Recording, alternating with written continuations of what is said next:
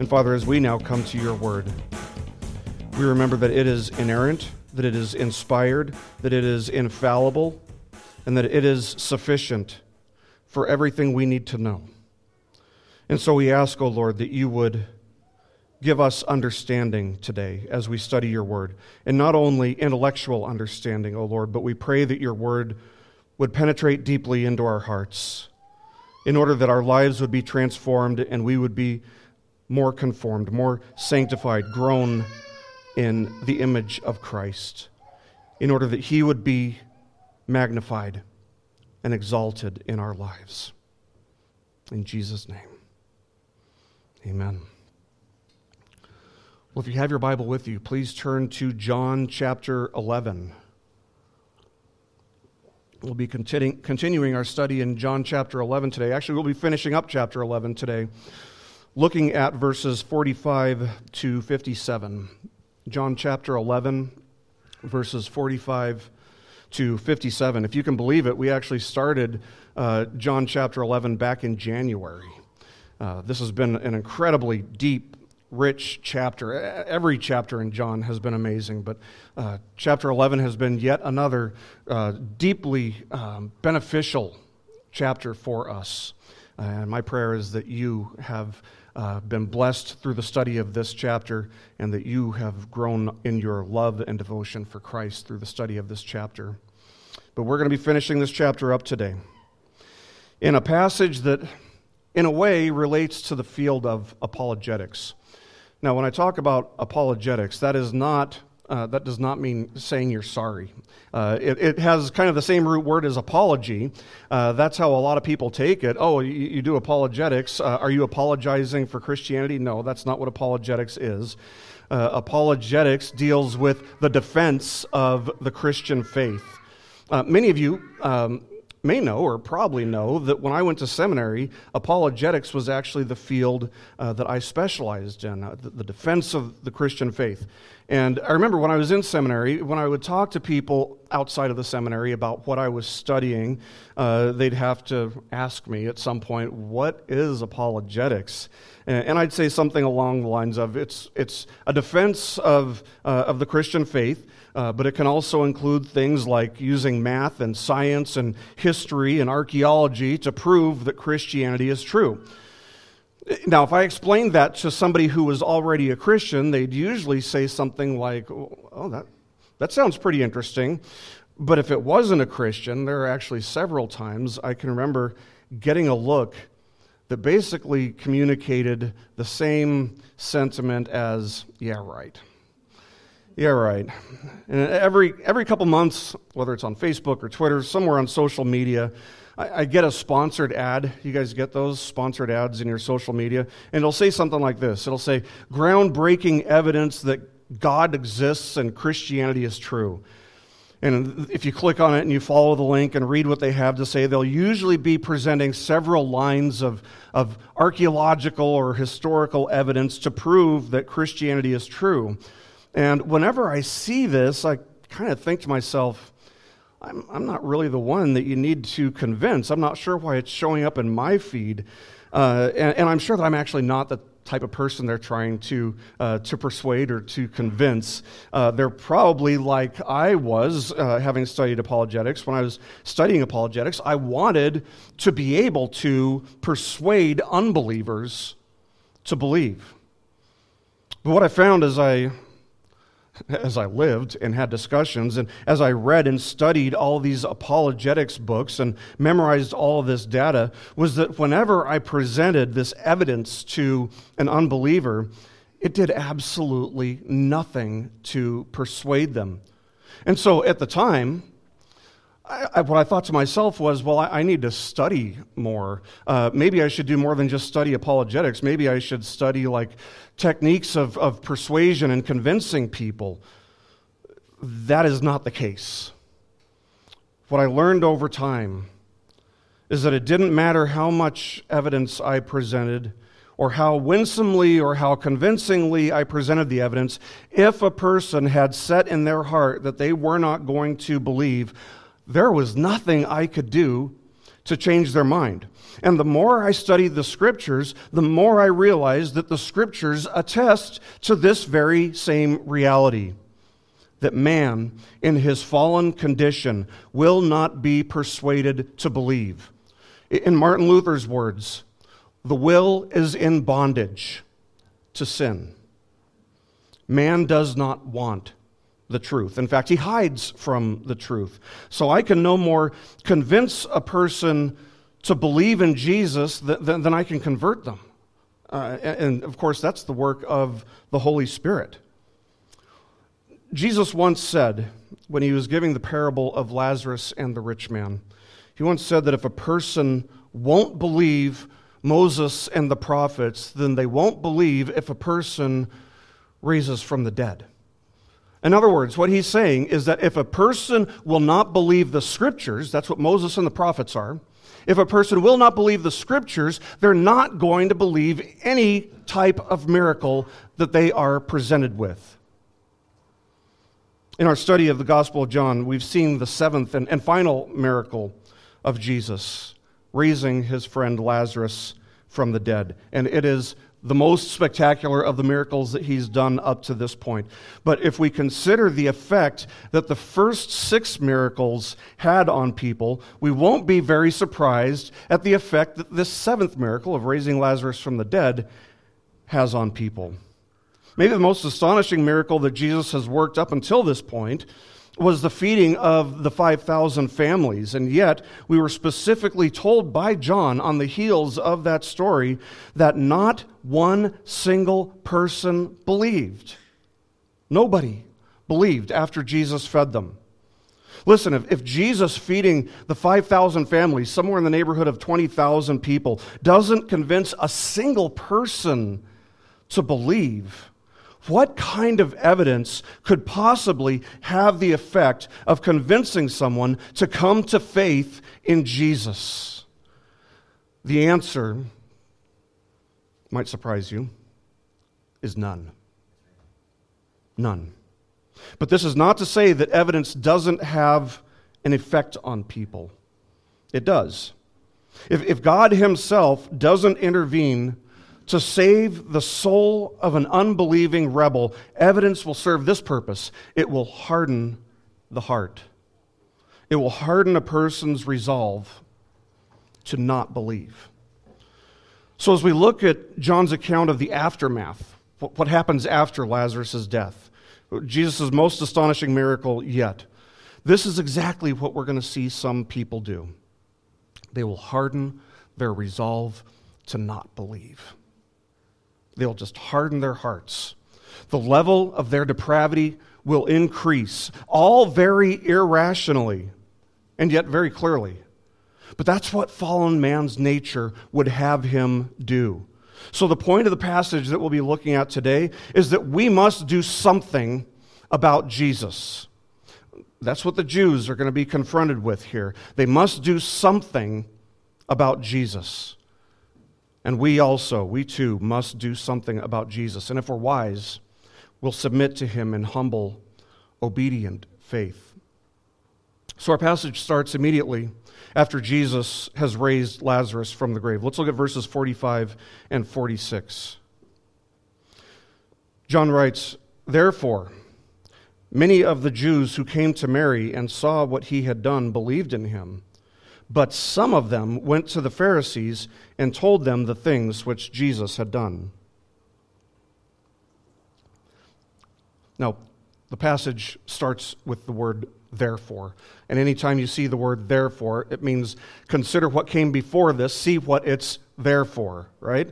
Why is it there? It simply reminds us that what we are reading is an effect. It's the result of what came or what was established in the previous passage, which again told us of the resurrection of Lazarus. What's interesting to note is that John turns his attention away from Mary and Martha. Whereas uh, for a lot of the, the chapter up to this point, the attention, the attention has been focused on Mary and Martha. But John doesn't tell us about their reaction to Lazarus' resurrection. Uh, that would be, I think, what we would expect, isn't it? Wouldn't you expect to, to, to hear of how they rejoiced and how they were filled with, with joy? Wouldn't that make you feel so good if you knew how they felt? But I would argue that this is proof of divine authorship. That This was inspired by God because we would expect to be told of the reactions of Mary and Martha if this was just a human document. But this isn't a story that's told to make us feel good. It's not. It's a story that's told in order that we would believe. That we would believe. Mary and Martha already believed. They, they already believed in Jesus. Maybe that's why John doesn't keep the spotlight on them, but that can't be said of any of the people who, who had come to grieve with them. We don't know if they were believers. We can assume that they were not. And so we're told that many believed in Jesus on that day.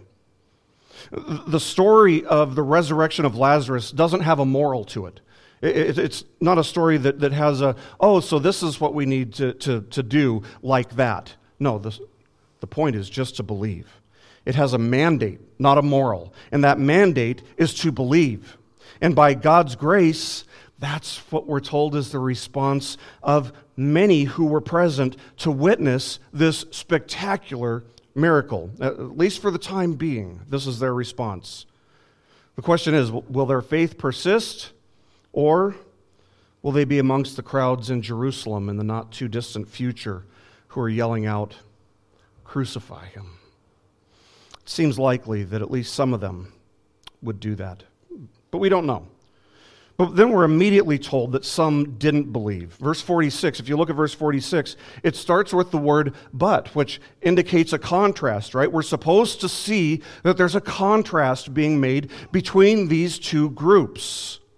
In fact, these are probably the same people who earlier on in the chapter were mocking Jesus when he wept over the death of Lazarus. Back in verses 36 and 37, we read So the Jews were saying, see how he loved him. But some, hold on to that word, but some of them said, Could not this man who opened the eyes of the blind man have kept this man also from dying? Notice that word some. It's the same word that's used again here in verse 46 for those who go and report what Jesus has done to the Pharisees. And it's not that they are reporting it gladly, it's not that they're reporting it because they're astonished and want to share the good news with the Pharisees. No, in, in modern terms, if you want to use like modern language, what we would call this group, eh, we would call them a group of Karens. These are people who are going to the manager to get somebody in trouble, right? They're reporting this to the Pharisees with the intention of putting Jesus in danger, of putting his safety and his well being on the line. They want the Pharisees to know so that they can do something about Jesus, something to stop Jesus. These are people whose hearts should have been softened by what they have witnessed. They should have been. What greater reason, what, what greater evidence, what greater miracle could there be to convince someone to submit to Christ in humble, obedient faith than seeing this man who was dead for four days rise from the dead? What greater miracle could you ask for? They've just witnessed this incredible miracle, and their first thought is, we have to do something to silence and eliminate this Jesus. Rather than being softened, their hearts are hardened. It's irrational. Their tempers are enraged, and it makes absolutely no sense.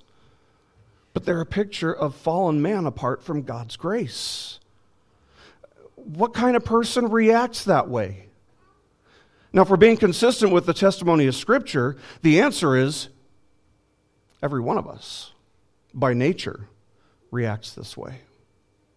It would be right and it would be good to believe, but Scripture tells us in no uncertain terms that by nature, none does good, not even one. So, this passage, if you consider it, it, it kind of starts to make sense when you put it together with other parts of Scripture. Consider Pharaoh who saw one miracle after another. Moses is doing all these miracles in front of him. And what did he do in response to each one of those miracles? He hardened his heart. If man were capable of being completely rational in his fallen state, Pharaoh would have believed and he would have let God's people go just as Moses had been instructed by God to instruct him.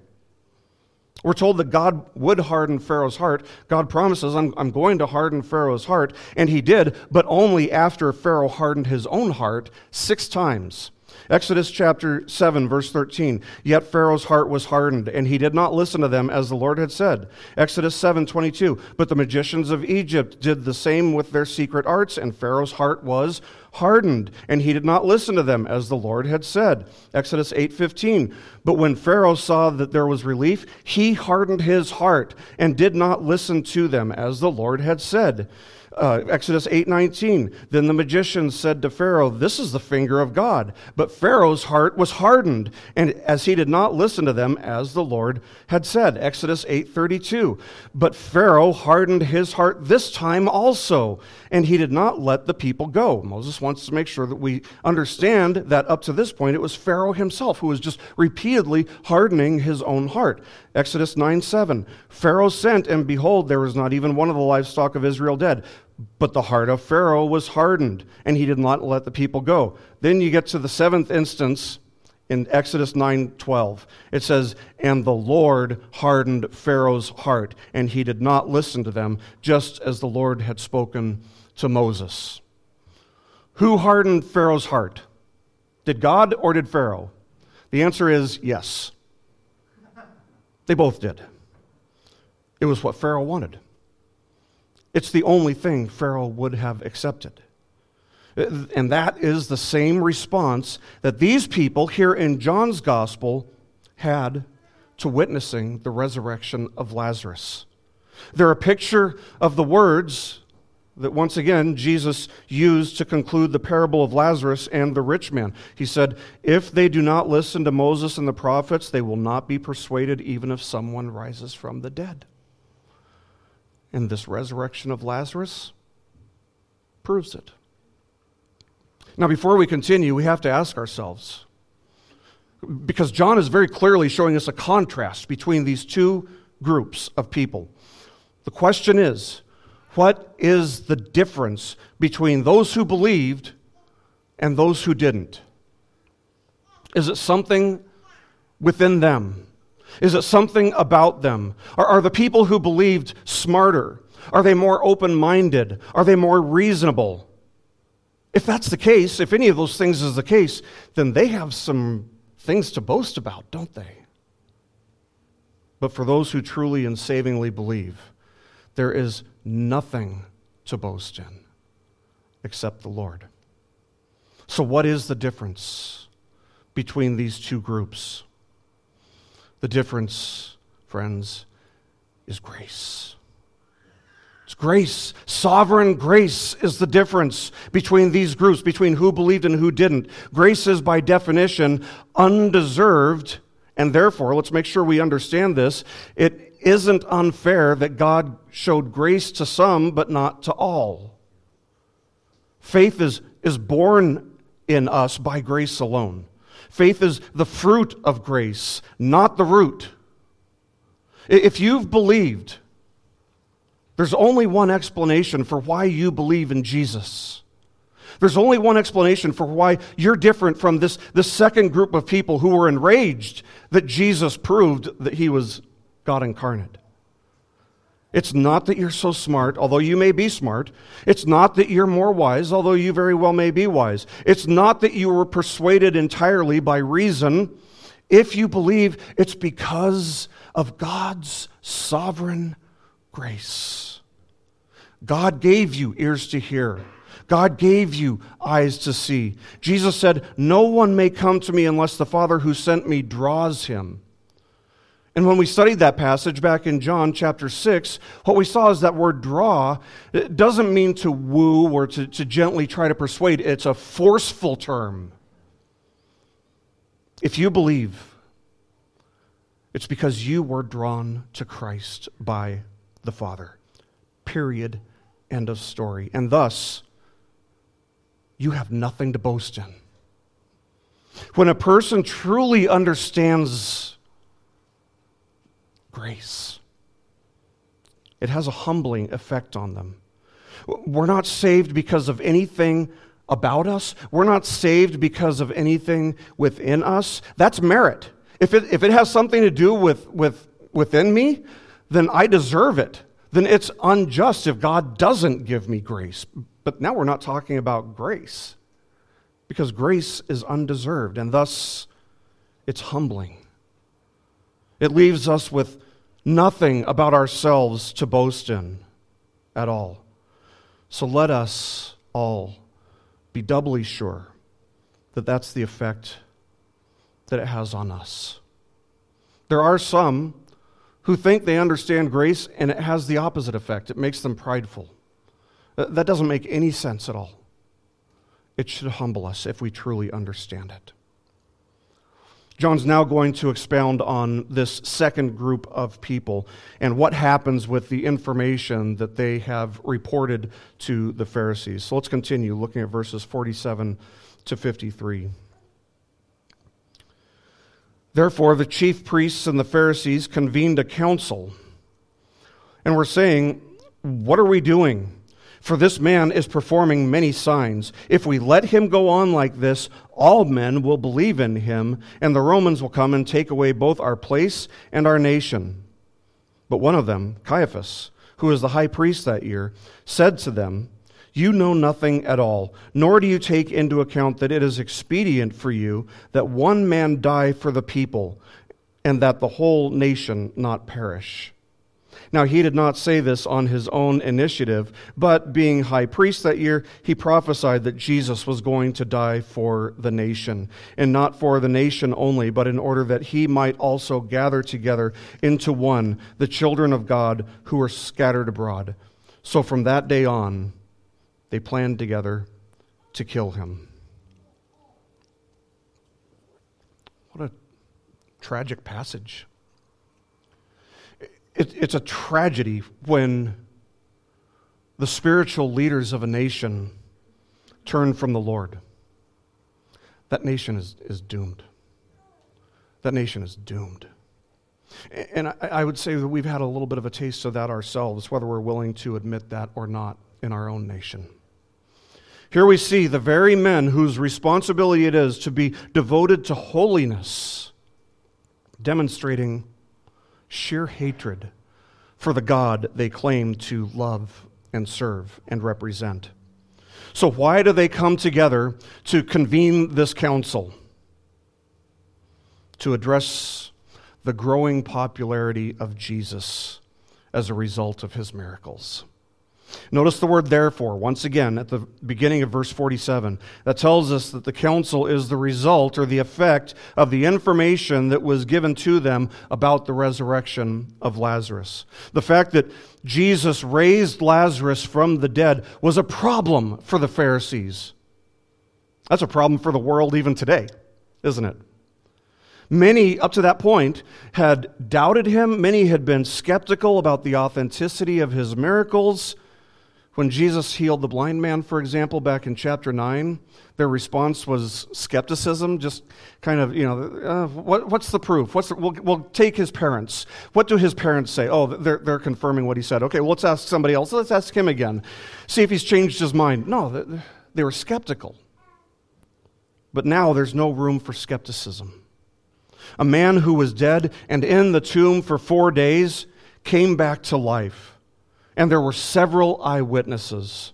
There was no room for doubt. There was no room for skepticism anymore. And the problem with that is that it revealed that Jesus had true spiritual authority. And given that Jesus stood against the Pharisees and that Jesus had true spiritual authority, it also revealed the Pharisees and the religious leaders to be illegitimate spiritual leaders. And so they, they come together and they reason with one another. And by the way, I use that word reason very loosely here. They're saying if we, if we let him continue, if we let him go on like this, everyone's going to believe in him. All men will believe in him. And the Romans will come and take away both our place and the nation. Meaning They'll come and they'll destroy the temple. They'll come and they'll take over all the land that they were occupying.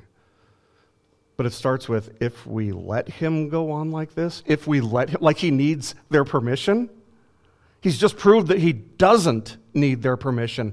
God never needs man's permission to do anything. God is entirely sovereign in all that he does. He only acts in accordance with the wisdom of the counsel of his own will. He doesn't need our advice, and he certainly does not need our permission. The problem was not that he was acting without their permission. The problem was he was able to do it whether they liked it or not, whether they gave him permission or not. They could not stop him. He was doing what he was doing despite their protests and despite their opposition. And their concern was that everyone, if they, if they heard about it or you know, if he does more of these signs, everybody's going to believe, which means they would be out of work, so to speak. But they're also concerned not only that they would lose the temple, they're concerned about the way that the Roman Empire would respond to their losing authority over the people. As one commentator notes, quote, Jesus clearly had much support among the masses, and that was likely to grow rather than diminish. The outcome could well be an abortive popular rising, which the Romans would speedily and ruthlessly put down, and in the process impose direct rule, with possible further desecration, if not destruction, of the temple. End quote. So, do you see as we consider this, do you see what these men, what these religious leaders are counting on, what they are relying on for their own power being maintained? But also for the future of the nation of Israel? Uh, they're counting on their power, on their wisdom, on their plans, rather than on God's power and God's wisdom and God's plans. They're afraid of what man might do to undo or to destroy them rather than being fearful of what God might do to undo them or destroy them. Uh, these are people who knew the scriptures. These men knew the stories of how God had intervened when his people were facing trouble and how God had rescued them from those times of trouble. But they didn't believe that God could deliver them now from the trouble that they were facing. And that terrible, terrible place for spiritual leaders, especially, to be. The irony is that while part of their goal in coming up with this, this plan is to maintain Israel's good standing with the Roman government, the path that they have decided to take, killing Jesus, would ultimately result in the utter destruction of Jerusalem. God would punish them for what they were planning to do. In AD 70, the Roman forces would come into the city. They would confiscate everything, they would overturn everything, and they would destroy the temple. What they were trying to prevent, they ensured would happen with their plan. But let us never forget that it's possible for someone who's a, a, spiritual leader, for someone who is a religious leader, to be the fiercest and the most ruthless enemy of Christ. That's what these people are a picture of. The fact that a religious leader or a spiritual leader can be the fiercest enemy of Christ. That's something I believe we've seen come into play in our own culture in recent years as never before, especially with the emergence of the social gospel cult the social justice cult. Many of them have betrayed Christ in ways that, even less than a generation ago, were simply unimaginable. For example, a few weeks ago, if you remember, there was this mass shooting in Atlanta. It was tragic, right? Of course. It was by a man who belonged to a Baptist church. And within one day, within less than 24 hours, we saw several prominent voices from within this social justice cult dox the church that the murderer had belonged to. In other words, what they did is they, they said, Here's the church. They posted it on social media. This is the address of the church that this man belonged to. Here's the name of the pastor. Not only doing that, but also doxing organizations that the church was affiliated with putting the information out there hey, they're affiliated with this group and that group and this person and that person.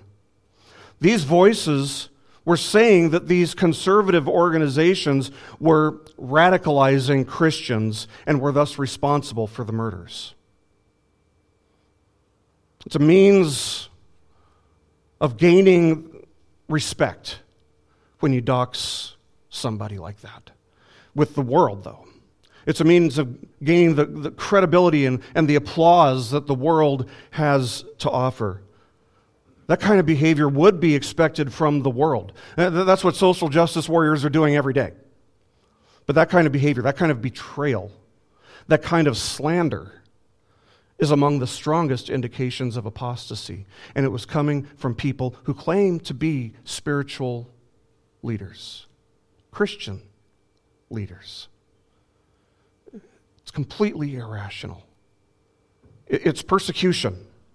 Blaming the church that the man belonged to for his actions, that is entirely irrational and entirely unjust. Falsely blaming Christians, by the way, is the same thing that got Jerusalem destroyed in AD 70. But let's not forget that to persecute Christians is to persecute Christ himself. What did Jesus say to Paul on the road to Damascus? He said, Saul, Saul, why are you persecuting me? To be an enemy of Christ's bride, to, to be an enemy of the church, is to be an enemy of Christ. It's possible for someone who is a religious leader to be the fiercest and most, most ruthless enemy of Christ. And this is a reality that we see even in our world today. What's interesting to see is that the chief priests were, these are all probably Sadducees, and that's supported by Acts chapter 5, verse 17, where we read, But the high priest rose up along with all his associates, that is, the sect of the Sadducees, and they were filled with jealousy. All the, the, the, the people that are there, all the chief priests are Sadducees, most likely. And the chief priests come together with the Pharisees, which is really interesting because the Pharisees and the Sadducees are enemies with one another. They're not friends, they're not allies, but they had apparently taken the approach that the enemy of my enemy is my ally as they joined forces to now oppose Jesus. The Sadducees, by the way, also didn't believe in a resurrection, which really makes their involvement with this all the more interesting. They had a vested interest in stopping Jesus now that he had demonstrated uh, the ability to resurrect the dead. Whether we're talking about the Sadducees or the Pharisees here, this was all about maintaining power for these religious leaders. Jesus is always an enemy to movements like that. Jesus is always an enemy to religions and movements that are preoccupied with worldly power and influence. That's why James and John both warn us about being friends with the world. 1 John 2:15 says, "Do not love the world, nor the things in the world. If anyone loves the world, the love of the Father is not in him." And these men, oh, these men loved the things that they had in the world. They loved the power, the applause of man, the popularity that they had with the people, and they were willing to protect it at all costs. How unlike true Christianity their religion is. We are called by Christ to deny ourselves, take up our cross, and follow him. We're called to mortify the deeds of the flesh. We're called to store up our treasure in heaven, not on earth where moth and rust destroy, but in heaven. There is no common ground between the Christian faith and the religiosity of these so called spiritual leaders. What's crazy here is that they're trying to hold on to their earthly power, even though they know that Jesus has the authority and the power to resurrect to raise the dead to life. They believe that he has that kind of power. That's exactly why they've come together, because they think it's true. And yet they believe with the same kind of belief that the demons have. The demons believe in God, but theirs is not a belief that saves.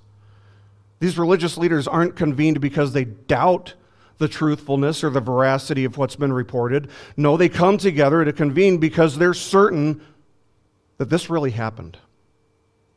And people are seeing it. And, and, by the way, this is exactly how many people feel about Jesus and his gospel, even in our time, even today. There are many who reject Jesus and who hate Jesus, not because they don't believe that he existed and not, believe, not because they, they don't believe that he did miracles or, or even that he rose from the grave, but because they're afraid that it's true and the implications for that life are what they're trying to avoid. They suppress the truth and unrighteousness. They know the truth, they just want the truth to go away. They know the light is there, they just don't want the light to shine on them. That is the absurdity of unbelief. It's, it's the irrationality of unbelief. But that's what the unbelieving man does. And it's what these religious leaders have done. The, the heart of this passage, maybe the climax of this passage, is found when one of the voices among the, uh, the religious leaders offers a word of rebuke toward them. Caiaphas, was the high priest that year. And ironically, he accidentally, I, I, put that word in scare quotes, he accidentally prophesies of Christ's death. There are no accidents in God's universe, nothing happens by chance. God ordained that he would prophesy, even though he wasn't willing to really speak for God. He had no idea of the spiritual significance of Christ's death. He only desired the physical significance of Christ's death, that being that their primary enemy would be eliminated, rather than the entire nation of Israel face the destruction of the Romans and that they be eliminated. He says, You know nothing at all, nor do you take into account that it is expedient for you that one man die for the people, and that the whole nation not perish as, as the high priest, if anyone could be expected to fear God and to, to serve him faithfully, it would have been him. It should have been him. But instead, what he's trying to do, he's trying to protect physical Israel. And he thinks that murdering Jesus will result in physical Israel being spared from temporal destruction. Little does he know, little does he understand that the death of Christ would result in spiritual Israel being spared from eternal destruction, not at the hand of man, but at the hand of God. Caiaphas sought political safety from the Romans, not realizing how accurately he had predicted or prophesied of the spiritual safety from the wrath of God. And the irony is that his idea actually guaranteed the physical destruction of national Israel, but it foretold of the guarantee of spiritual salvation, of spiritual Israel. So Caiaphas spoke truly, although he had no idea or no understanding of the full meaning of his own words people who talk too much tend to say things they haven't thought about yet. What irony. And what tragedy that the high priest of all people would declare war on the God that he was supposed to be faithfully serving and representing. But in God's sovereign wisdom, with God's sovereign sense of humor, he gave us from the mouth of an unbeliever one of the most succinct explanations found in Scripture for the question why did Jesus have to die?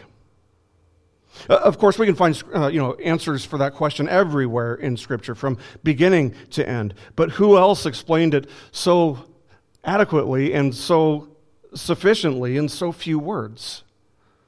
Caiaphas prophesied, that as he served as God's mouthpiece, without even realizing it. That's how little he knew God. That's how little he understood about God. But in doing so, he foretold of and explained the nature of Christ's death. It would be a sacrificial atoning death, it would be a vicarious sacrifice. That is, it would be done in the place of others. It was Jesus standing in the place of his people standing in the place of his people, giving up his life so that they didn't have to give up theirs. It was the perfect, unblemished, spotless lamb dying in the stead of ruined sinners who owed a debt to God that they could not pay.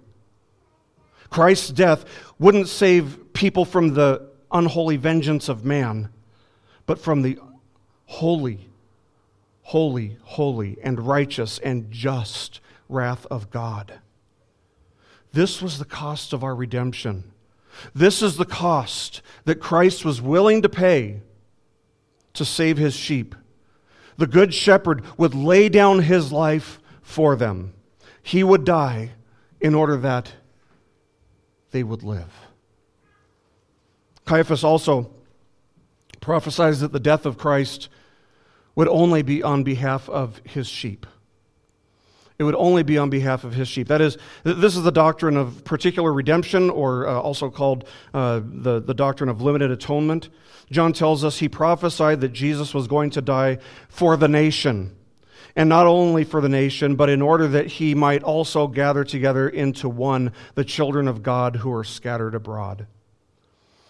Richard Phillips notes this in his commentary. He says, quote, Jesus died not just to make salvation possible for all, although the value of his death is sufficient for all, but actually to redeem the people of God. The definite article shows that it was a definite group of people for whom Jesus died. End quote. Notice how this connects to, to the doctrine of sovereign election. John doesn't say that someone who believes becomes a child of God, although that is true. No, the emphasis here is on the fact that God's people, that, that Christ's sheep, the elect, are scattered around the world and throughout the ages, and they're called a nation. Uh, they constitute the nation that Christ died on behalf of. These, these are the ones who were drawn to Christ through the preaching of the gospel. When, when the gospel's preached, these are the people who hear the shepherd's voice and follow him. Caiaphas couldn't even begin to imagine how true his words really were. He was an unwilling, ignorant prophet, a man who didn't want to be used by God, and yet God used him despite his resistance. Is this an issue of man's free will being overridden by God? Yep. It is. James Montgomery Boice notes this. He says, quote, You cannot frustrate God. You can oppose him, but you will only pay the consequences, as did these men. You may oppose him, but Christianity will spread. Christ has promised that he will build his church and that the gates of hell will not prevail against it. If sovereign grace isn't true, then there's no guarantee of that happening. And these are words for us to remember in our time, especially, aren't they? As the American and, and Canadian churches of our time face at least the potential and seemingly uh, imminent loss of religious liberty, God will not fail to ordain or to accomplish what He has ordained will come to pass. Every purpose He has determined will happen will happen. In the book of Habakkuk, chapter 2, verse 14, it tells us of a day that is coming when the earth will be filled with the knowledge of the glory of the Lord as the waters cover the sea. Is God going to fail to bring that to pass if we lose our religious liberty? No. No, not a chance. Caiaphas reminds us of that. This chapter this amazing chapter concludes the first half of John's gospel. It's often referred to as the book of signs, the first 11 chapters. From here on out, Jesus will withdraw from the Jews. That's all God needs to do for a person to harden their heart. All he needs to do is withdraw. He doesn't have to do anything to them. That's what they will by nature do. Their hearts have already been hardened, even though their minds have given them every reason imaginable to believe. And so Jesus, from here on out, is going to withdraw. Let's continue looking at verses 50, uh, 54 to 57. Therefore, Jesus no longer continued to walk publicly among the Jews, but went away from there to the country near the wilderness into a city called Ephraim. And there he stayed with his disciples. Now, the Passover of the Jews was near, and many went up to Jerusalem out of the country before the Passover to purify themselves. So they were seeking for Jesus, and were saying to one another as they stood in the temple, What do you think? That he will not come to the feast at all? Now, the chief priests and the Pharisees had given orders that if anyone knew where he was, he was to report it so that they might seize him. Notice that in these few short verses, these four verses, we find three people groups mentioned. And these three groups really represent three ways that people respond to Jesus. First, we see Jesus and his disciples, those who followed him. What we should see is that there is yet another word, uh, another use of the word therefore here in verse 54. Jesus knew, another sign of his divinity, another sign that he is God incarnate. He knew, without having to be there to hear it, he knew that the council had resolved within their hearts to murder him. And so Jesus would withdraw and continue to minister to his followers and to prepare them for what was to come at the Passover when he would be betrayed by Judas, handed over to the authorities, and sentenced to death by crucifixion. The second group of people is the people who were undecided, more or less, about Jesus. It wasn't that they were uh, completely opposed to him, but they certainly weren't following him, although you know they weren't active in seeking his death. Uh, that was the religious leaders. Uh, they, they, they're seeking him, John tells us, which is interesting. They're only seeking him because they want to see him die. Talk about seeker churches. Unbelievers don't seek God. Not even one. Again, Romans chapter 3. So they're not actively seeking to kill Jesus themselves, but they are wanting to see him dead. They're wondering if the religious leaders are actually going to do it, if they're actually going to be able to accomplish it. They're not defending Jesus as the only unblemished, innocent, sinless man the world has ever seen, but they're not necessarily joining those who seek to murder the innocent man, at least not yet. And finally, we're told about a third group of people again, the spiritual leaders and the orders that they send out among the people that if anyone knows where Jesus can be found, they are to report where he can be found so that they could proceed with their plans to murder him. And friends, we are faced, every single one of us, every person on the face of the earth is faced with the same question that the Jews were presented with throughout this passage. What will you do about Jesus? What will you do about Jesus? You can be like the masses who, who kind of sought to take a neutral position. Plenty of people do that in our day. Uh, they aren't necessarily actively hostile toward Christianity, at least not yet, but they, they don't have any interest at all in following Jesus. This probably describes the majority of Americans for the past 250 years. The problem with trying to remain neutral toward Jesus is that Jesus does not allow any room for neutrality. You are either with him or you are against him. You're either in him or you're out of him. You're either in Jesus or you're in Adam. You're either in Jesus' perfection or you are in Adam's sin. And to maintain a position of neutrality toward Jesus, even that requires that a person suppress the truth in unrighteousness. So there is a part of it in which there's, there's an active resistance.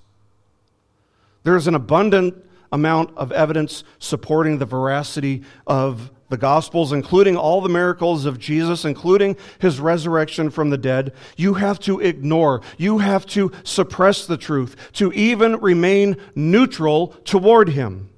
Which is why he said back in chapter 8, verse 24, Unless you believe that I am he, you will die in your sins. There's no room for neutrality toward Jesus. So, what will you do about Jesus? The second option is you can be like the spiritual leaders. You, can actively oppose Jesus. You can hate Jesus. You can try to stop Jesus. But this is a losing position, guaranteed. And all you have to do is look back throughout history, and you'll see that there is a long, long list of those who stood against Christ and his gospel and failed. Want to add your name to the bottom of the list? There is plenty of room there. But if you should choose this option, you will join those who took the neutral position in the place that Jesus refers to as the outer darkness, a place away from God, who is light, where there is only darkness and weeping and gnashing of teeth. I beg you not to consider, not to choose either one of those two options.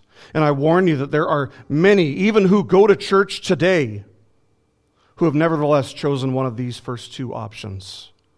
Remember that it is possible to be deeply religious, to go to church every single week, week in and week out, to get baptized, to regularly hear the preaching of the scriptures, to regularly partake of the Lord's Supper, and yet to do these things in the same manner in which Judas Iscariot did these things. He heard Jesus preach. How many times? He witnessed Jesus' miracles. He was religious, and yet it was all in vain. There is a third option. And it's the only option that makes any sense at all. The only reasonable, rational option. And that is to believe savingly in Jesus. To answer his invitation to deny yourself, take up your cross, and follow him. If you will call on the name of the Lord in faith, you will be saved. If you believe savingly in him, you too will be counted among those scattered among the nations who will be spared from God's wrath because Jesus died in your stead, in your place. Now, I know and I'm completely comfortable with the fact that I can't persuade anyone to believe. But I'm also confident, 100% confident, that the Spirit of God can. He can. The same Spirit who raised Jesus from the grave now works to convince and convert even the vilest of sinners. So, what will you do with Jesus? We all have to do something. Everyone has to do something. But if we're wise, by God's grace, through His Spirit which dwells and works within His people, we will submit to Christ in humble, obedient faith to the praise of the glory of His grace. Let's pray.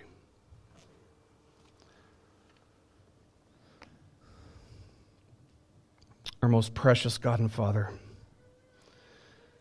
We thank you for your word. We thank you for your grace, that you would even have us here to study your word, that you would give us understanding, that you would give us conviction, that you would give us a desire to live for Jesus and his glory. We recognize these things all are works and gifts given in grace. And so we thank you for your goodness. We thank you for your grace unto us. We pray, O oh Lord, that you would teach us what it really means to deny ourselves, take up our cross, and follow Jesus. Help us to see the great worth of Christ.